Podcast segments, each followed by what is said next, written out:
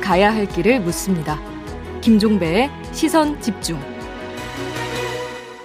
네, 조금 전에 전해드렸죠. 이상민 행정안전부 장관이 어제 경찰국 설치 방안을 공식 발표를 했고요. 김창룡 경찰청장은 사퇴를 선언을 했습니다.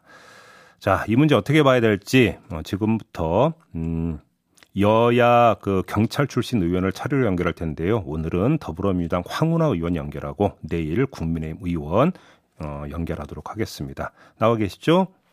네, 안녕하세요. 예, 안녕하세요. 김창룡 청장의 그 사퇴 선언 불가피했다고 보십니까? 네, 불가피한 선택이었다고 봅니다. 음. 어, 경찰 이 정치적 중립성, 독립성을 확보한 지 한 30년쯤 됐거든요. 음. 경찰청 외청으로 독립된 이후 네. 네, 30년 동안 어, 경찰청 이 내무부에서 독립된 형태로 존재하면서 통제 방식은 경찰위원회를 위한 통제 음. 이렇게 그 통제가 이루어져 왔거든요. 네. 예, 이것이 어느 날 갑자기 에, 행안부 장관이 경찰청을 직접 지휘 통제하겠다라는 그런 경찰국 신설 방안을 발표하니까 음. 예, 청장으로서는 이 경찰 제도의 근간을 뒤흔드는 네.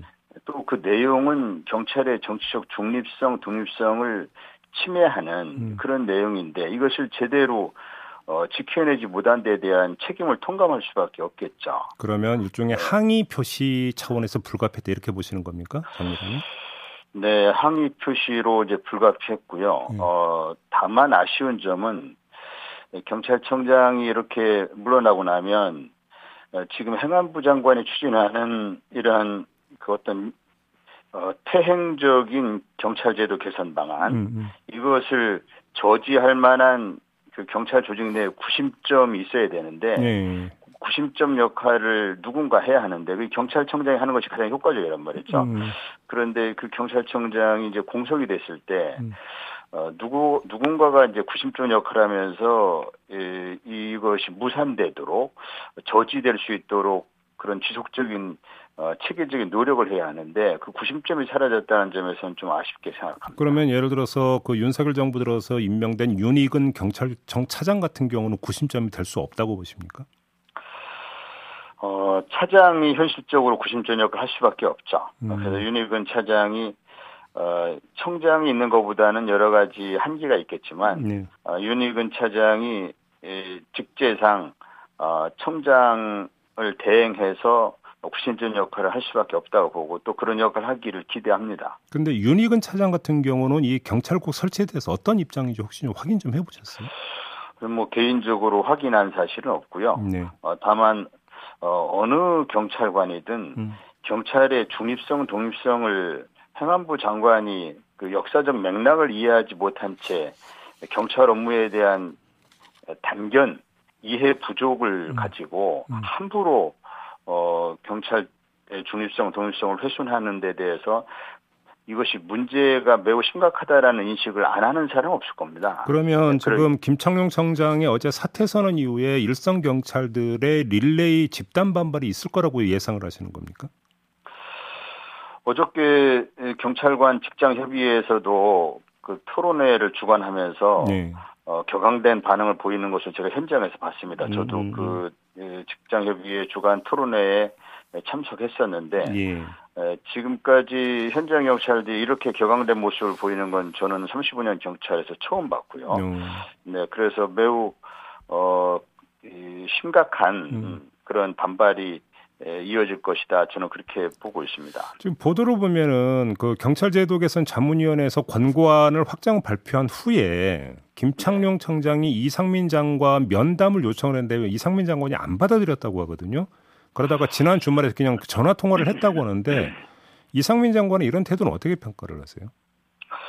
경찰 조직의 자존심을 대- 대단히 그 음, 짓밟는 듯한 음. 네, 그런 부적절한 처신이라고 봅니다. 장관이 왜 경찰청장 면담을 거절합니까? 음. 그리고 어, 진작부터 어, 면담을 요구했는데도 불구하고 어, 뭐 면담을 거부하다가 고작 그 전화 통화를 하고 예. 전화 통화 후에도 어, 장관은 그 태도를 전혀 바꾸지 않고 네네. 곧바로 그 뭐 브리핑을 진행하겠다는 태도를 음. 보였기 때문에 음.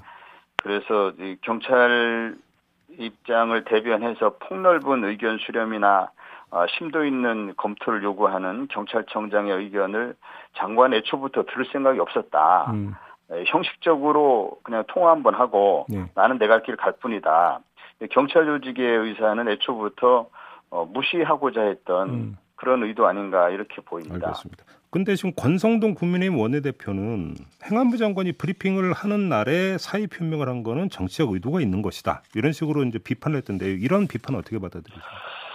경찰 조직의 총수가 예, 자신이 예, 정치적인 중립성, 독립성을 지켜내지 못한 경찰의 가장 소중한 가치고 헌법적 가치인 네. 정치적 중립성, 독립성을 지켜내지 못한 데 대한 충정의 발로로 사의를 표명한 거에 대해서 음. 정치적 의도 운운하는 것은 대단히 부적절한 발언이라고 봅니다. 네네. 그리고 아까 말씀드린 것처럼 그 전날인가 장관과 한 시간 반 동안 길게 통화를 하면서 충분히 경찰 입장을 전달했음에도 불구하고 네. 장관이 이를 무시하고 음. 발표를 강행했지 않습니까? 네.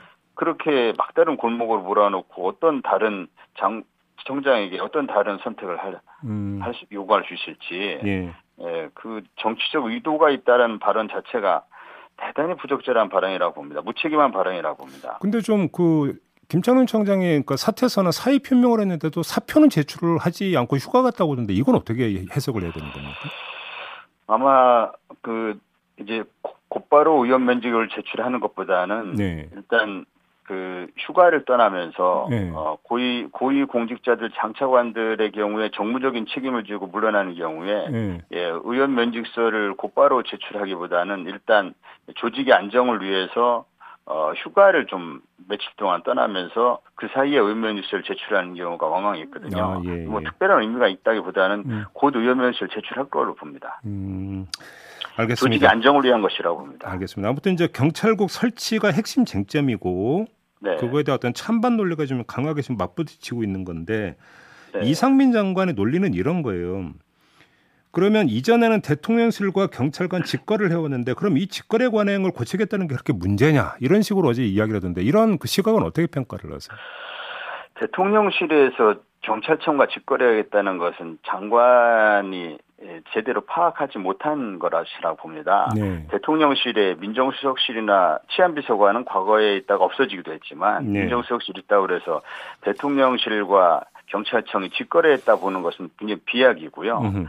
네, 행안부 장관이 경찰을 어, 경찰 행안부 장관 외 소속의 외청으로 경찰청이 존재하기 때문에 예. 행안부 장관이 일정 부분 경찰 업무에 관여할 수가 있겠죠. 음. 또 지휘할 수 있고 감독할 수 있겠죠. 음. 다만 그 방식을 행안부 내 경찰국을 신설하는 방식으로 해서는 안 된다라는 것이 그게 91년 경찰법 제정 당시 경찰청을 외청을 동원시킬 때 당시의 입법 정신입니다. 예. 그러니까 행안부 장관은 정, 이 정치 관료이기 때문에 정치인이고 관료이기 때문에 중앙 정부의 권력이기 때문에 음. 경찰 가까이 두려고 하지 말아라. 음흠. 경찰을 통제하는 방식이 대통령이 직접 통제하는 것도 부적절하고 예. 행안부 장관이 경찰국을 신설하는 방식으로 해서 경찰을 통제하는 것도 부적절하고 음. 경찰위원회를 통해서 통제하는 것이 적절하다 하는 것이 91년 경찰청을 독립시킬 때 그 당시에 입법자들의 입법 정신이었습니다. 예. 그거를 법조인인 행안부 장관이 그것을 망각하고 있다는 것은 전 참 이해가 안 갑니다. 아무튼 그 이제 경찰국 설치의 이제 근거 규정, 법률적 근거가 중요한 건데요. 이상민 장관은 정부조직법 34조 5항을 거론을 했거든요. 그대로 읽어드리면 치안에 관한 사무를 관장하기 위하여 행정안전부 장관 소속으로 경찰청을 둔다. 이걸 그 법률 근거로 제시했는데 이건 어떻게 평가를 하십니까? 그러니까 법조인이라는 분이 그 너무 미약한 근거를 어 그걸 근거로 대고 있는데요. 예. 아까 말씀드렸지만은 경찰청이 행안부 외, 소속 외청이기 때문에 네. 당연히 행안부 장관 소속하에 경찰청을 둔다라는 규정을 두는 건 너무 당연합니다. 네. 그런데 정부 조직법에 행안부 장관의 사무에 치안에 관한 사무를 의도적으로 삭제했습니다. 91년도에. 음. 음. 왜 삭제했는지 그 의미를 파악해야 되거든요. 예. 그때도 행안부 장관 사무에 치안에 관한 사무를 포함시키려는 시도가 있었습니다. 네. 또 치안국이나 경찰국을 신설해서 행안부 장관이 경찰을 관리 통제하는 수단으로서 경찰국이나 치안국을 통해서 관리하려는 시도가 또 있었어요. 음. 그럼에도 불구하고 이것은 어 경찰 청 독립의 취지에 역행한다. 음. 경찰의 중립성, 독립성을 이라는 것이 우리가 이제 과거에 내무부 시절에 치안국이나 치안본부로 경찰이 있을 때 음. 그때 경찰이 정치 권력에 예속되고 중립성을 지키지 못한 과거가 있었고 그래서 3.15 부정선거도 있었고 그 3.15 부정선거 때도 내무 장관이 그 3.15 부정선거를 지휘했거든요. 예. 또87 민주화 항쟁 이전에도 박종철 고무치사 사건 했을 때 그 직전에 내무장관이 남영동 대공부실 방문했습니다. 음. 이와 같이 내무장관이 경찰청을 가까이 뒀을 때 어떤 문제가 있었는지 그거에 대한 과오에서 아그 내무장관 어, 지금 행안부 장관이지만 그 소관 사무를 치안 사무를 그래서 뺀 거거든요. 근데 지금 경찰청이 행안부 장관 소속하고 있기 때문에 정부조직법에 행안부 장관 소속하에 경찰청을 둔다. 그 너무 당연한 규정입니다. 그러면 의원님, 그러니까 제가 어떻게 근거가 됩니까? 제가 조금 전에 읽어드렸던 정부조직법 제34조 5항 치안에 네. 관한 사무를 관장한다고 돼 있는데 이 관장의 주체가 행안부가 아니라 경찰청이다 이런 말씀이신 거죠? 아니죠. 어, 그 경찰청이 행안부 장관 소속이지 않습니까? 예, 예. 따라서 행안부 장관은 경찰청을 사무를 관장할 수가 있죠. 음. 관장하는 방식이 문제인 겁니다. 방식이 잠깐만요. 경찰국이나 의원님 네. 잠깐만요. 그럼 여기서 지금 다시 한번 해설은 치안에 관한 사무를 관장하는 주체가 행안부 장관이라면 그 네. 정부 조직부 행안부 장관의 사무에 치안이 없다 하더라도 이 없죠. 조항이 적용이 될 수 있는 거 아닙니까? 그러면? 아니죠. 그것은 그 이- 이렇게 해석해야 됩니다. 경찰청이 담당하는 사무가 뭡니까? 네. 치안에 관한 사무죠. 경찰청이 담당하는 사무가 그렇죠. 치안에 관한 사무죠. 예. 근데 행안부 장관 소속하에 지- 경찰청을 둔 거죠. 음. 그렇죠. 그렇기 때문에 그 치안에 관한 사무를 담당하기 위해서 행안부 장관 소속하에 경찰청을 둔다는 건 그냥 너무 당연한 규정입니다. 그래서 제가 조금 전에 네. 여쭤봤던 게 치안에 관한 사무를 아니 그럼에도 예, 네. 그럼에도 불구하고 왜 정부조직법에 행안부 장관의 사무에 치안에 관한 사무를 뺐겠냐 이거죠. 음. 또 경찰법에는 그 행안부 장관이 경찰에 대한 지휘 감독권을 왜 뺐겠느냐 이거죠. 예, 예, 예. 그건 관리하는 방식을 예. 또는 사무를 관장하는 방식을 지금처럼 그러니까 지금 경찰국 신설 방식이 아니라 이전의 방식처럼 음. 이 간접적인 방식으로 그러니까 경찰위원회를 위한 민족 통제 방식으로 하되 행안부 장관은 좀 뒤로 빠져가지고 경찰 권 경찰 조직과 가까이 하지 않 하지 않고 거리를 두는 방식으로 관리를 해라. 의원님 알겠는데요. 이게 예. 그럼 예. 중간 정리해서 제가 한번 다시 한번 이렇게 질문을 드려볼게요. 정부 조직법에 행안부 장관의 사무에서 치안이 빠져 있다는 점을 민주당은 강조를 하고 있고 예, 이상민 예. 장관은 지금 읽어드린 34조 5항 치안에 관한 사무를 관장하기 위하여 행안부 장관 소속으로 경찰청을 준다 이 조항을 강조하고 있다면 네. 서로 지금 강조점이 다르고 이렇게 되면 평행성이 되는 건데 그러면 정부 조직법을 다시 손볼 필요가 있다고 보십니까? 어떻게 보십니까? 그러기 때문에 예. 그러기 때문에 행안부 장관이 정 정 행안부 장관의 에, 관장 사무에 음. 경찰청 관리 감독이 뭐 직접 관리 감독하는 것이 포함돼 있다 해석하고 싶으면 예. 정부 조직법을 개정한 다음에 하면 되죠. 음, 그러면 민주당에서 혹시 개정 그 계획을 갖고 있습니까? 경찰법 제정 취지가 행안부 장관이 이렇게 그 치안에 관한 사무를 직접 관장하는 것을 당시 입법자들은 의도하지 않았습니다. 입법 취지에 정면으로 어긋나는 겁니다. 네. 그러니까 행안부 장관의 지금 이 제도 개선 내용은 이게 알겠습니다. 반 음. 헌법적, 반 알겠- 법률적인 시대에 역행하는 사고거든요. 아무튼 이걸 어떻게 예, 만약에 실행에 어떻게 들어가면? 실행에 들어가면 이상민 장관 탄핵까지 정말 추진하실 계획이세요? 저는 명백한 법률 위반 사항이라고 봅니다. 그래요. 예, 정부 조직법이나 경찰법을 개정하지 않고 지금처럼 경찰국을 신설해서 네. 어, 경찰을 직접 지휘 통제하겠다는 발상은 그 명백한 법률 위반이라고 봅니다. 그걸 시행령을 통해서 하겠다는 것은 꼼수죠. 음. 알겠습니다. 자, 오늘 말씀 여기까지 들어야 될 것 같네요. 고맙습니다, 의원님. 네. 네, 지금까지 경찰 출신의 황운하 더불어민주당 의원과 입장 들어봤고요. 내일은 역시 경찰 출신입니다. 국민의힘 이만희 의원과 인터뷰가 예정이 되어 있습니다.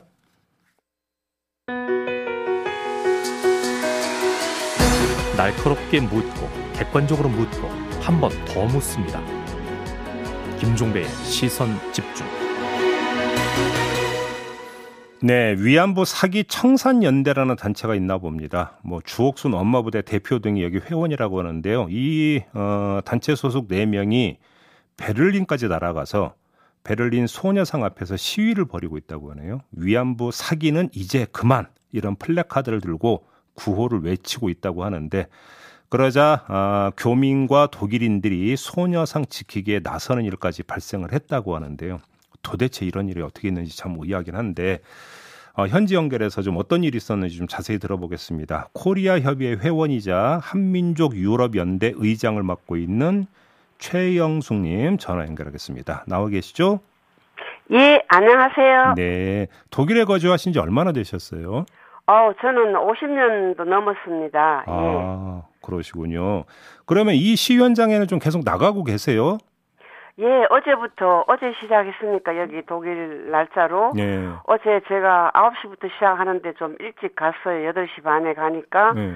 그분들이 이제 봉고차를 타고 음. 오더라고요. 음. 그래서 이제 경찰이 와서 이제 그분들이 하는 시위 장소와 저희들이 하는 장소를 각각 이렇게 정해주고 음. 어 그래서 이제 그 시위가 시작된 거죠. 예. 그 저도 이제 뭐 뉴스 영상을 통해서는 좀 잠깐 접하긴 했는데 일단 이 사람들의 주장이 뭐예요? 그러니까 위- 그 위안부는 아, 사기다 일단 이 주장인 거죠. 예, 예, 그리고 저희들 보고, 이제 코리아 협의회 소녀상을 세운 단체인 코리아 협의회 보고, 음. 거짓말 하지 마라. 왜 남의 나라까지 와서 거짓말하고 사느냐. 어. 그렇게 인생을 살면 안 된다. 그러니까 적반하장이죠. 우리가 할 말을 자기들이 하는 거죠.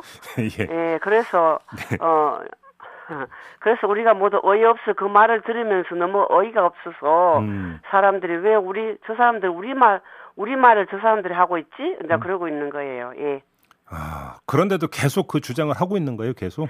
계속해서 뭐 미안 미안하지도 않느냐 거짓말 하지 말아라 음. 뭐그 할머니들이 그 다 사기 친 거다 음. 뭐 그렇게 끌려간 게 어디 있느냐 다 돈 받고 간 거다 막 그런 식으로 마이크에 대고 그리고 독일이나 영어도 아니고 음. 한국말로 그렇게 떠들어대는 거예요. 그러니까 지나가는 사람들이나 네. 그 주위에 사는 사람들은 무슨 말인지 하나도 알아듣지도 못하는 거예요. 아, 독일 말은 잃지 안 하고?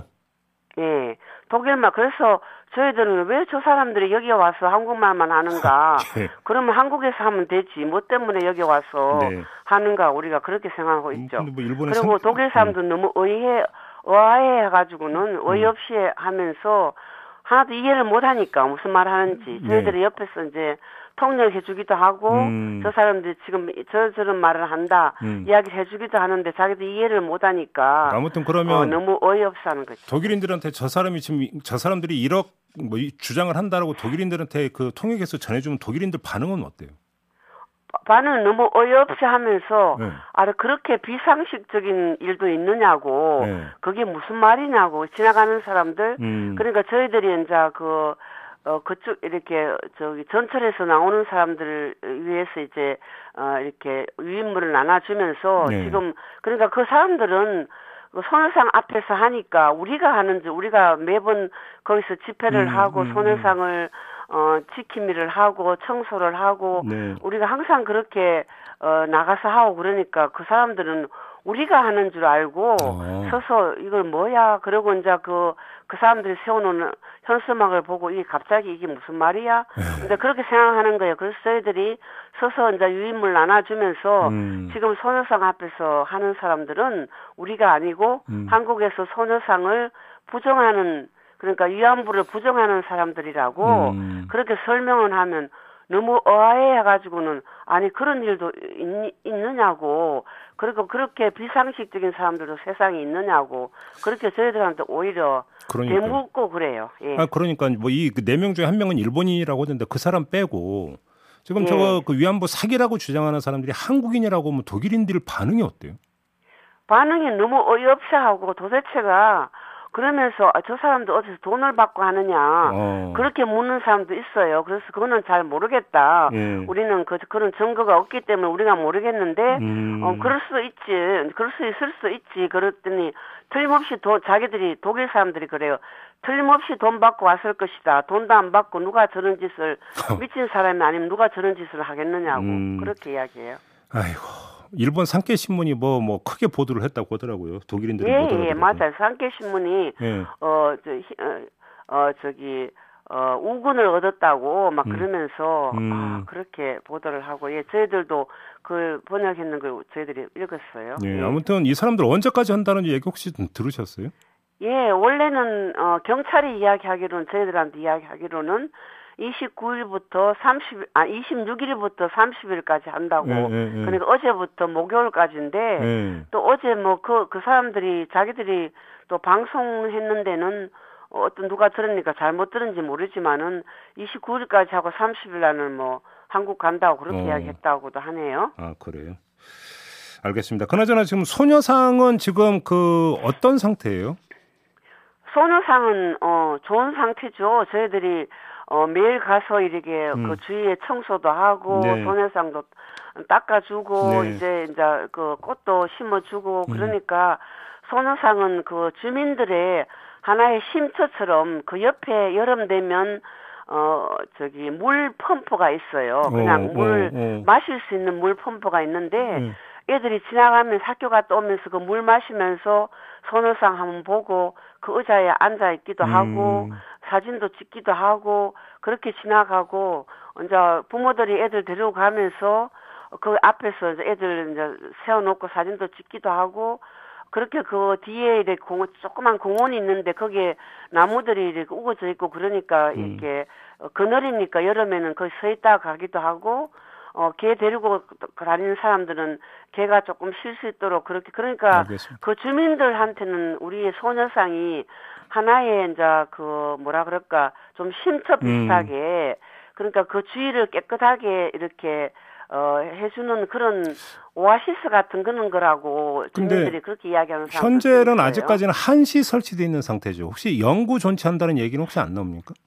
예 연구 전치 저희들이 이제 계속해서 이제 그 신청을 하고 예. 이번에는 이제 그 며칠 전에 21일 날은 어 밀, 벨린 밑에 구청의 의회에서 어 많은 이제 어새새 정당이 음. 이제 그걸 발의를 해서 음. 그게 결의안이 통과가 됐어요. 근데 그게 어 그렇게 법적으로는 구속력이 없는지 예. 벨린 그 시구청에서는 아직도 음. 그 대답을 안 하고 있어요. 그러니까 아, 아. 그 결속력이 구속력이 없어서 그런지 그게 와- 완전히 그게 결정됐다고 볼 수는 없죠. 그 기시다 어, 일본 총리가 지난 4월인가 독일 방문해서 한마디 했던 거 있잖아요. 혹시 그게 영향을 미치고 있다고 봐야 되는 겁니까? 아니 그거는 아닌 것 같아요. 왜냐하면 독일 신문이나 음. 어 그런 데서는 그 일을 그렇게 아, 보도하지 산케 알겠습니다. 신문이 음. 보도를 했고요. 그리고 한국에서 연합하고 KBS, KBS에서 했는 것 같은데 음.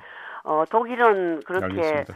그 수상이 가서 이제 그, 그 이야기를 들었을 때 기시, 기시다가 이야기해서 들었을 때 알겠습니다. 자기는 음. 그게 권한이 없다. 음. 왜냐하면 어, 알겠습니다. 독일은 어, 자치단체 어, 자치 마무리할게요, 정책을 이제는. 하는 거기 음. 때문에 네. 그 구- berlin 구청에서 알겠습니다. 밑에 구청에서 정해야 된다. 음. 그렇게 대답을 했잖아요. 그러니까 마무리하겠습니다. 네. 이제 말씀 여기까지 드려야 될 것 같아요. 고맙습니다. 예. 끝났습니까? 네. 예, 예. 네, 고맙습니다. 독일 교민 최영숙 씨였습니다.